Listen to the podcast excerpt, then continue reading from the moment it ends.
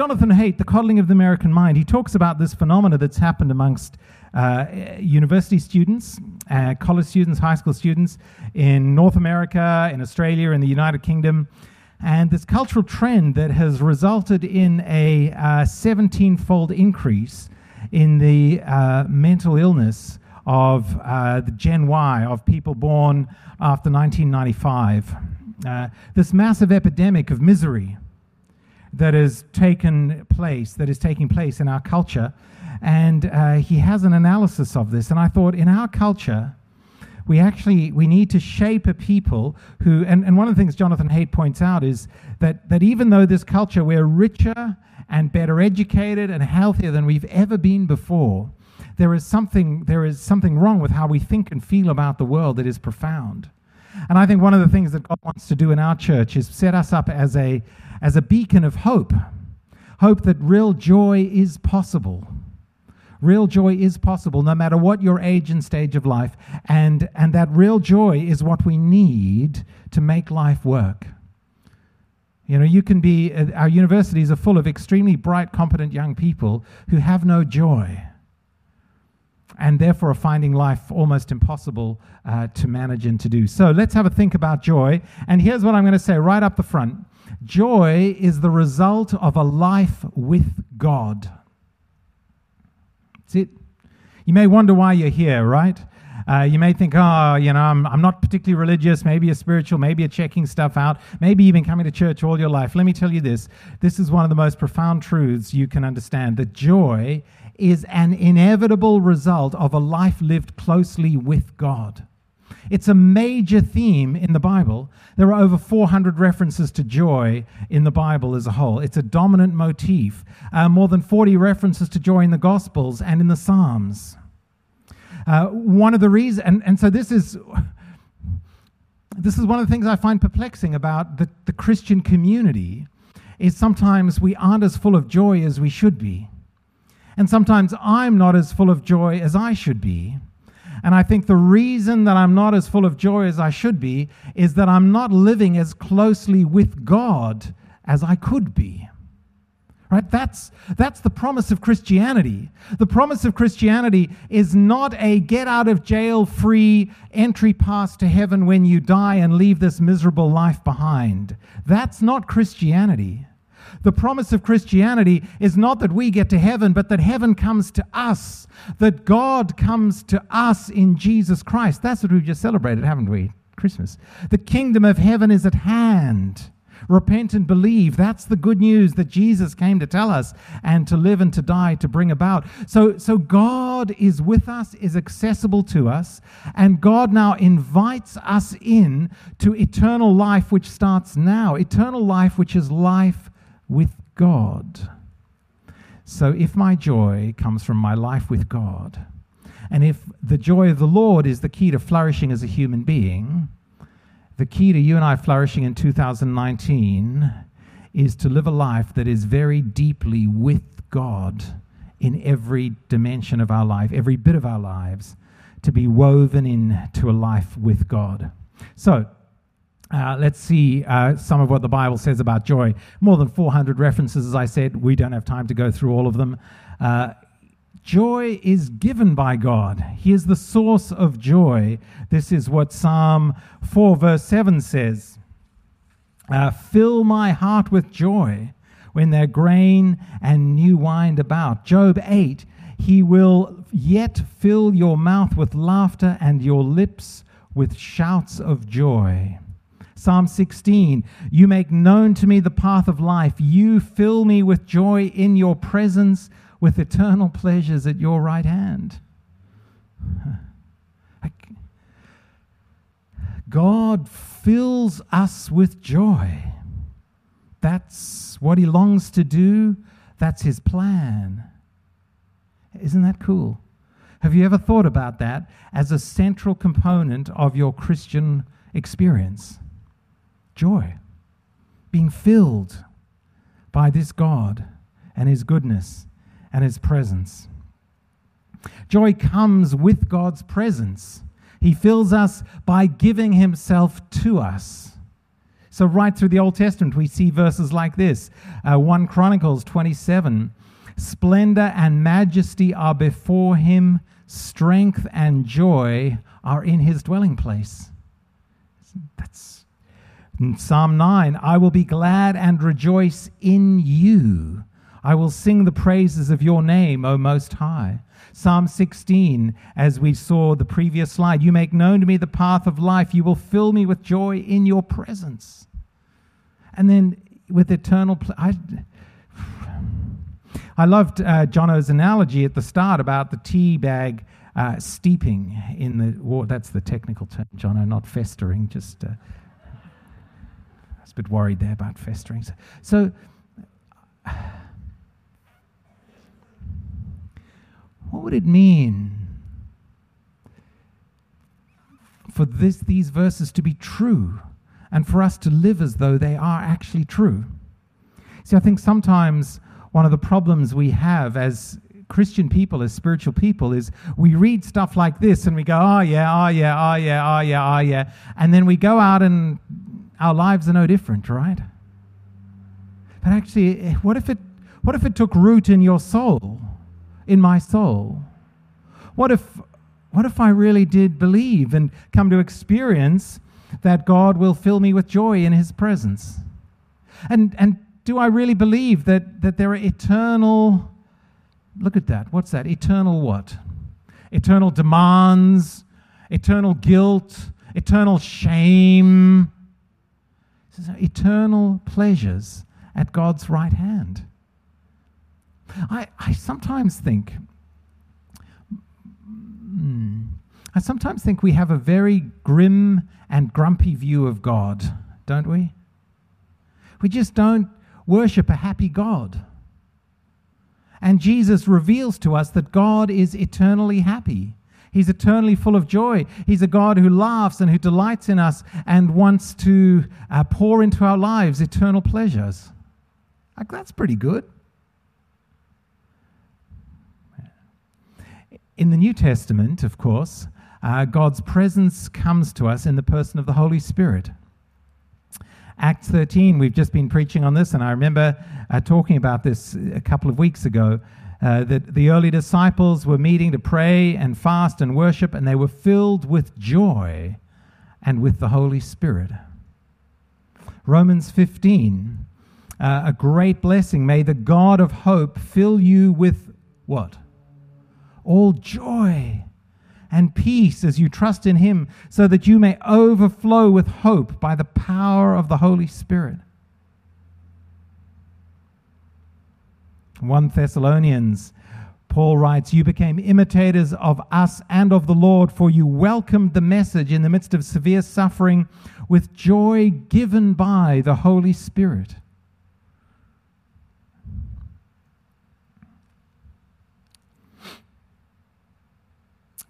Joy is integral to the life in the kingdom of God.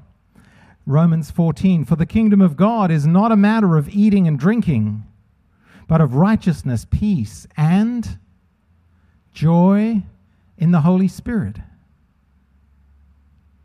And what that joy in the Holy Spirit does in our lives in the kingdom is it makes us people who are characterized by joy. But the fruit of the Spirit is love, joy, peace, forbearance, kindness, goodness, faithfulness, gentleness, and self control.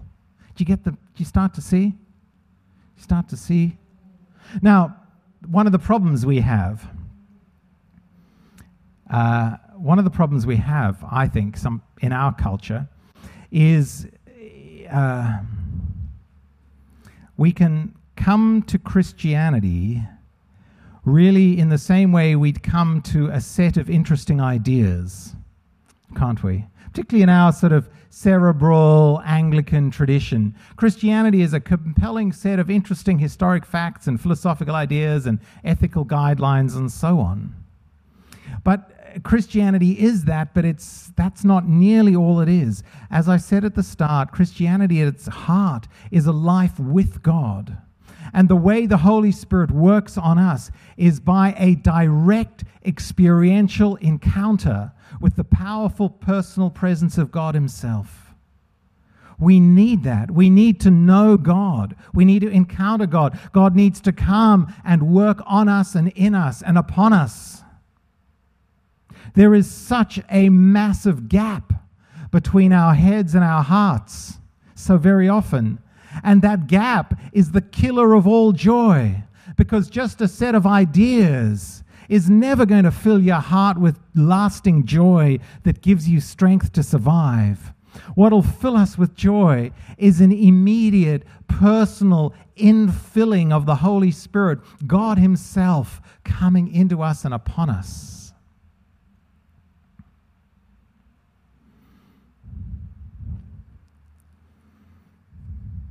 Have you had that kind of experience of God? Do you want that? Do you seek that?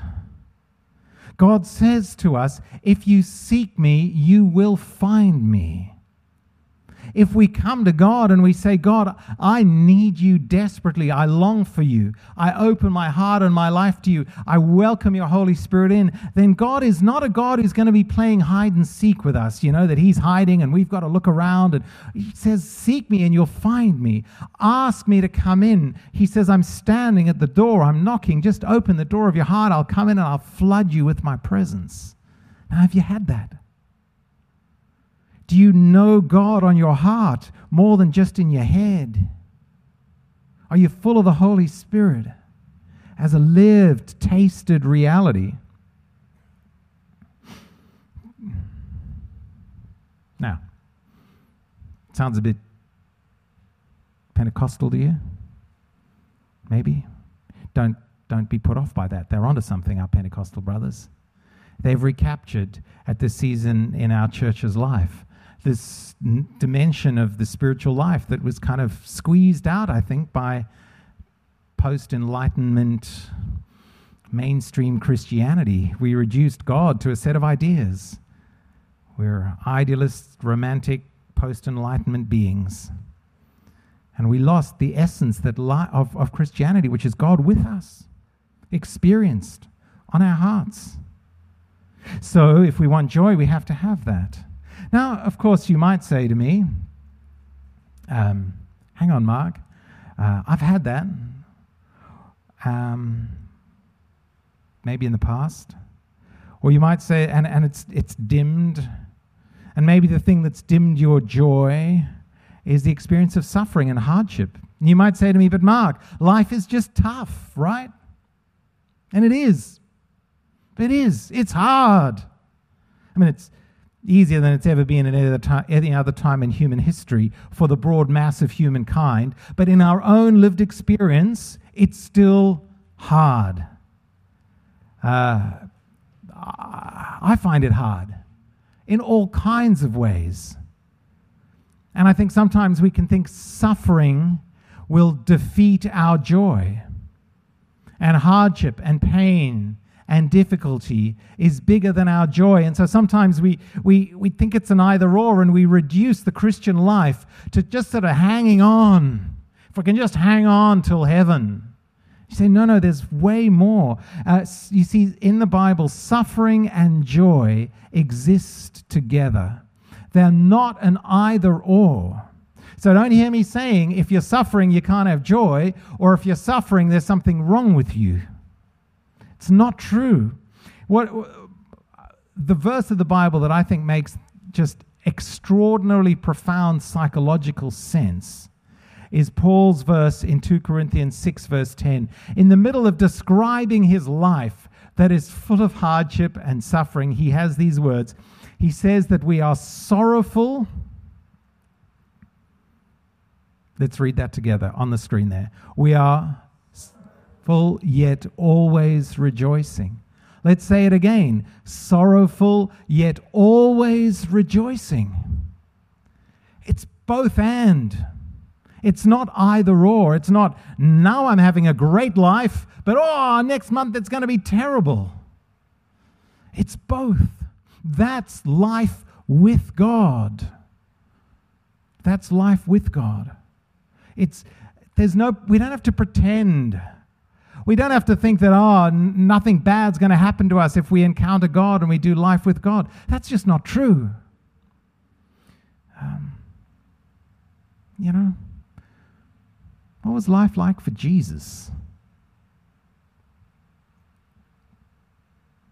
It was hard, wasn't it? It was hard. Jesus did not live a pain free, suffering free life. Far from it. And yet, the Gospels, just read the Gospels and have a look at how much joy is talked about. Jesus was full of the joy of the Lord. And in Hebrews 12, it says, it was for the joy that was set before him that he went to the cross. See, joy is this motif right through the Bible, picking up Nehemiah, the strength that Jesus had to suffer and to die for people like us came from his experience of his Father and the joy that he drew on from the Spirit and the hope he had of eternal joy to come. Suffering and joy go together. Paul goes on later in 2 Corinthians 7 and he says, I am greatly encouraged in all our troubles. My joy knows no bounds. What a wow. Like, if you ask me, what's an example of mature spirituality?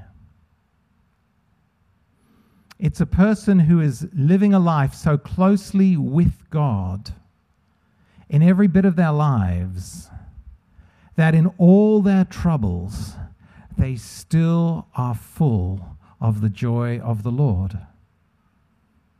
It suffuses everything. I've been reading a book uh, this last week a biography of Dallas Willard, who's a fairly well known philosopher and theologian who's had a big impact on me. And, uh, and Willard had a very, very difficult life growing up, and as did his uh, wife. They got married very young. And Willard comments at one point, he said, uh, both he and his wife had one deep, deep experience of God being with them. And so he said, you know, in our marriage, when we were unhappy with each other, we were both so happy in Christ that we could find joy in our marriage. Isn't that amazing? I, I read that and I thought, that's like the single best sentence I've read about marriage in a long time. I thought, what's the, what's the key? What's the key to a joy filled marriage? Well, it's not just marrying someone who'll always make you happy, because that person doesn't exist. Uh, it's not being someone who'll make the other person happy. It, we're powerless to do that. The, the real secret for a joy filled marriage is to be so full of joy in Jesus Christ that even when we're unhappy with the other person, our joy fills our relationship. I thought that was beautiful. So joy and suffering go together. In fact, Peter puts it this way in 1 Peter 4, but rejoice, be full of joy, inasmuch as you participate in the sufferings of Christ, so that you may be overjoyed when his glory is revealed. When we're rejected, when we're persecuted, when we're tired, when our friends let us down, when our careers go nowhere because of our faith, when we're in financial hardship and we look back and we think, man, if I hadn't given all that money away to the church over the last 20 years, I'd have a bit more money to get myself out of a hole now. Whatever it might be. He says, rejoice if we're suffering with Christ for his cause. It's not an either or. And, and this is so important to grasp because we as a culture are obsessed with feeling good, aren't we? We're obsessed with, with living lives of personal peace and affluence. We, we just, we value f- sort of feeling good. One person put it this way, he said, uh, in the past, everybody in our culture had a little inner lawyer. You know, so when you evaluated what you should do with your life, your little inner lawyer, you consulted your inner lawyer, and your inner lawyer would tell you, is this right or wrong? Right? That, that was really important. Is this right or wrong? These days, we don't have an inner lawyer in our hearts anymore. What do we have in our hearts that we consult? Well, an inner therapist. So when we, when we come to make a decision in life, we consult our inner therapist who'll tell us, will this make me feel good about myself or not? Now, of course, the problem is when you live a life directly trying to feel good about everything, you end up with nothing. It's like you're grasping after, after water and you grab it in your hand and you hold onto it and then you squeeze it through your fingers and it's gone. That's what living a life directly for happiness, eschewing suffering, thinking that you, you've got to avoid discomfort, avoid pain at all costs is like. You, you grab after this thing of happiness, but you don't get it. Contrast, sorrow and joy go together. I, I, used to think, um, I mean, those of you who've heard me speak for a bit will know this. I, I didn't have the easiest growing up, uh, a family of origin. So the first 20 years of my life were just full of a lot of heartache and pain. Uh, and I became a follower of Jesus in, along the, in the midst. So, in addition to my own family of origin, there was this Jewish experience of being a refugee, survivor of the Holocaust, the Shoah, the Holocaust cast, this dark pall of everything the war in Rhodesia, the war in South Africa, just suffering and pain. And I became a Christian, and I thought to myself, as a Christian, if I follow Jesus well enough and long enough, eventually all the suffering will go away. and you know what I discovered? It's not like that at all. In fact, what I've discovered is the longer I go on, the greater the suffering is that I experience. Because the greatest suffering now is not just my own, but, but the more people I love, the more people there are in my life, the more God gives me the capacity to open myself to up, up to others, the more I'm now in touch with their pain and their suffering and their heartache. And the longer you go on, the more you see of it. But it doesn't mean I'm not also more full of joy because my life now has so much more joy in it than it ever could have had as a 20 year old. They go together. And that's the recipe for mental health, by the way. It really is. This is a message our culture needs. So here uh, is the question you should be asking yourselves now. The question is, how do I get this joy? Show me the path to living a life with God that is full of joy, that gives me the strength to flourish. And I'm just going to point you in four in direction in the direction of four uh, disciplines or practices or ways of being that will help you live a life of joy. The first is this: uh, immerse yourself in the Word of God. Why so? Because the Word of God, which we have in Scripture and we hear taught, is, is the way we get God's mind into our mind. So we know God and we know His love for us. This is what the prophet Jeremiah says, which is just an amazing verse. When your words came, I ate them. They were my joy and my heart's delight. Why are we going to fast in February? We're going to fast from food or technology or something else, but let's stick with food. We're going to invite the church to fast. You may never have done this before, but the discipline of fasting is we abstain from food so that we can feast on God, so that we can allow ourselves to feel that hunger and then come to God afresh and say, Feed me. Feed me from your word, to be saturated in what God is saying to you. Wow. We need that. Like you, you need to have God's word memorized and implanted in your mind. That, so it shapes everything. There's the joy. Uh, when I was, a, and and by the way, it's better to have one verse memorized, implanted in your mind, and lived out as second nature than to read the whole Bible every year for 40 years but have none of it really penetrate deeply. Not that it's an either or, but. And I'll tell you God's mercy to me. When I was a teenager, um, completely, you know, non-Christian family. I helped this weird old guy at church move house. So typical youth group activity. Some teenagers in the holidays, can you come help this guy move house? Okay, so we could move house. At the end of the move, he gave us all little gifts, and my gift was this really daggy sunset motivational Christian poster from the 80s. You may even still have some up in your house. Um, and and the and I I'd, never read the Bible by myself. I'd never memorized it. Didn't know any of this. But the verse on the bottom of on this poster was from Proverbs 3 verses 5 and 6. Trust in the Lord with all your heart. Lean not on your own understandings, and He will make your paths straight. And every night, in the chaotic craziness of my teenage years, I would see this poster and I would see that verse. And let me tell you, I'd, I stand up here tonight like 33 years after I was given that poster, and my life is just a testimony to the truth of that verse. Just at every key point in my life, God has spoken to me through that verse. What I should study, when I should change what I should study, where I should study, who I should marry, where we should work, what church we should serve at, what I should do, everything. It's Proverbs 3, verse 5 and 6. from when I was a 15 year old with the Staggy motivational poster. So let the Word of God get into you and shape you and change you. Feed on it. It's more precious to us than food itself. Man shall not live by bread alone, but by every word that proceeds from the mouth of God, says Jesus, quoting Deuteronomy. Like, that's the joy. So you live life with God by having God in you through His Word. And then you, you, you stoke your joy in God by worship. Uh, I, I, hadn't, I hadn't made this connection until I was preparing for this.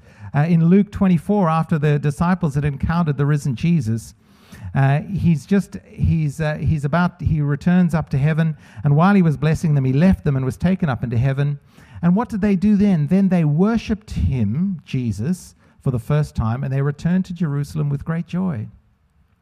Worshipping jesus stokes our joy. So you, you may ask yourself why do i bother coming to gather with christians on a sunday because of the joy. Because of the joy. Our worship together of God, singing praise to Jesus, magnifying Jesus, casting our hearts and our voices in His direction, lifting our minds to Jesus, you letting music work its spiritual wonder on our souls. That's meant to fill us with joy. Now, isn't that a good reason to come to church? Like to be full of joy? And, and so, so, church attendance, worship together should not be a chore, but a delight. It's the joy. How cool would that be? I mean, there's other things that go on with church, and sometimes it is a chore for sure. You've got to listen to long sermons when it's really hot and you'd rather be napping, and, you know, but there's joy. Obedience is a really popular one. Um, if you want joy in your life, practice the spiritual discipline of obedience. Rejoice in the Lord and be glad, you righteous. You who obey will rejoice in the Lord. Sing, all you who are upright in heart. Let me tell you, if you want to be, if you want to suck all the joy out of your spiritual life, simply be disobedient to God. Know what He wants you to do and do something else, and you will have no joy. It's really, I mean, it's kind of obvious, right? Like if you're in a, if you're in a, um, in a relationship, you're married, say, and uh, you know that your partner really hates it when you do X, if you spend your married life doing X, is there going to be any joy in your marriage? No. You know what they want, you do the opposite. Recipe for misery. Friends, it's just the same with God. I've always said this, it's always struck me there's no one quite as miserable as a follower of Jesus, a Christian person who's actually living like somebody who's not a Christian. And you know what that's like, don't you? You go, oh, I know, I've got to follow Jesus. I'm, uh, but oh man, you know, this stuff over here looks so appealing. Ah, oh. sexual sin, pornography, drunkenness, greed, pride, gossip, unforgiveness. I mean, these things are so appealing and attractive, and if you get stuck in disobedience, you will have no joy.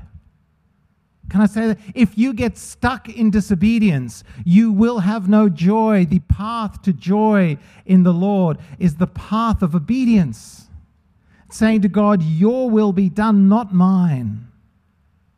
That's where the joy is. And man, we, we fight against that. We, we try to have it, we really do. I've spent, you know, 25 years leading churches.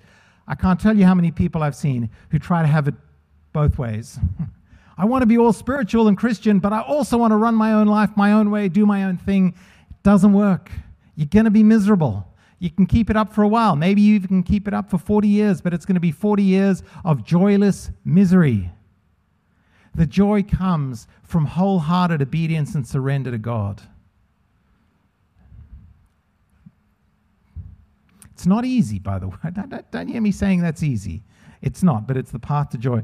And the final thing is the joy comes from witness, bearing witness to Jesus so that others enter into that joy.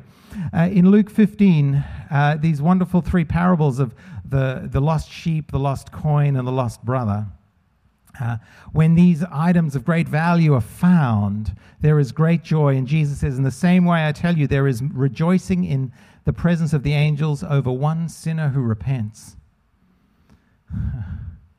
the discipline of keeping our church and our hearts and our lives open so that what brings us the greatest joy imaginable when, is when others come in and experience that joy.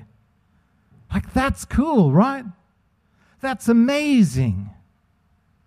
If, if, if Christianity is true, this is the greatest joy in the world. When I became a follower of Jesus, I still remember this so clearly. Uh, one of the first things that was said to me after, uh, after I'd come and eventually surrendered to Jesus was the guy who was praying with me said, You know, Mark, you need to know that all the angels of heaven are throwing a party because of your decision to follow Jesus. I'm like, it's like, wow, that's pretty cool. That's and and we get to share in the joy of others coming to know Jesus. So that's a discipline, right? Say, how do we bear witness to Christ in a way that others can come in and find this same joy, assuming we have the joy ourselves, right? It's a, it's a wonderful thing. It's a great blessing. So, the word, worship, obedience, witness. And the final thing is, I just want to end with this. Friends, you got to know this no matter what our experience of joy in this world will only ever be a tiny foretaste of the joy that is to come. So uh, we will share. If, if you become a follower of Jesus tonight, if you commit your life to Him tonight, if you recommit your life to Him, if you sign up on the side of God and say, I'm going to live a life with you, God, the promise that God holds out for us is that we will share in this eternal, final, triumphant joy. So, this is what we should be living for, right? Matthew 25, the parable of the talents. Jesus says this. One day, if you, if you live your life with God, the master will say to you, Well done, good and faithful servant. You have been faithful with a few things. I will put you in charge of many things. Come and share your master's happiness. Isn't that, don't you want that? Man, Imagine, imagine one day coming into the presence of Jesus and after all of life has been done and it's been hard and you've made it and you've known God and you've trusted Him, you've obeyed Him, He's been with you, and you finally get there and the risen Jesus comes down that road on the way into the New Jerusalem and He throws His arms around you, arms that still have the scars in their hands from where He was crucified for you, and He still has the hole in His side and the scars on His head, and He throws Himself around you and He says, well done, good and faithful servant. Now come share my happiness. wow. It's going to be worth it. You gotta, well, you don't have to believe it. What'll keep you going is that, that it's worth it. Whatever sacrifice, whatever suffering, whatever hardship you and I go through in this life, it is worth it because we will share in the happiness of our God and our King. Revelation 19. Uh, hallelujah, for the Lord God Almighty reigns. Let us rejoice and be glad and give him glory, for the wedding of the Lamb has come and his bride has made herself ready. We live for all eternity in the greatest party of all, full of joy. That's, that's, that is the future, friends. If you're with God, that's the future.